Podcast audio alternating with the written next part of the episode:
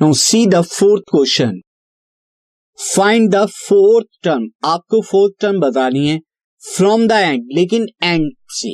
यानी जो ये आपको एपी दी हुई है minus eleven minus eight minus five up to forty nine इसके लास्ट टर्म से फोर्थ टर्म आपको ये बताना है कि क्या होगा। तो उसके लिए सबसे पहले आपको पता होना चाहिए कि इस टर्म के, इस एपी के अंदर कितने टर्म्स हैं।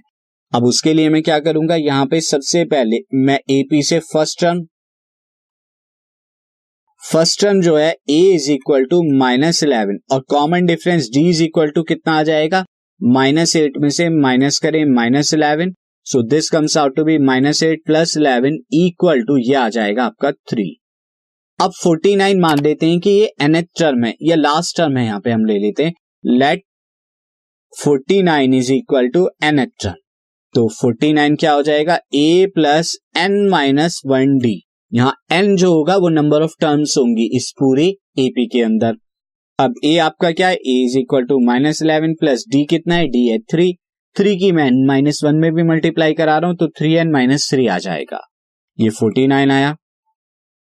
नाउ फोर्टी नाइन ये इलेवन लेफ़्ट हैंड साइड पे आके प्लस इलेवन और ये थ्री भी प्लस थ्री आ जाएगा is equal to three n तो ये कितना आ जाएगा? फोर्टी नाइन और थ्री हो जाएँगे फिफ्टी टू और 52 और 11 कितने हो जाएँगे? 63 63 is equal to three n so n is equal to कितना आ गया? 63 three by three that is equal to 21 तो इस पूरी एपी में 21 टर्म्स है।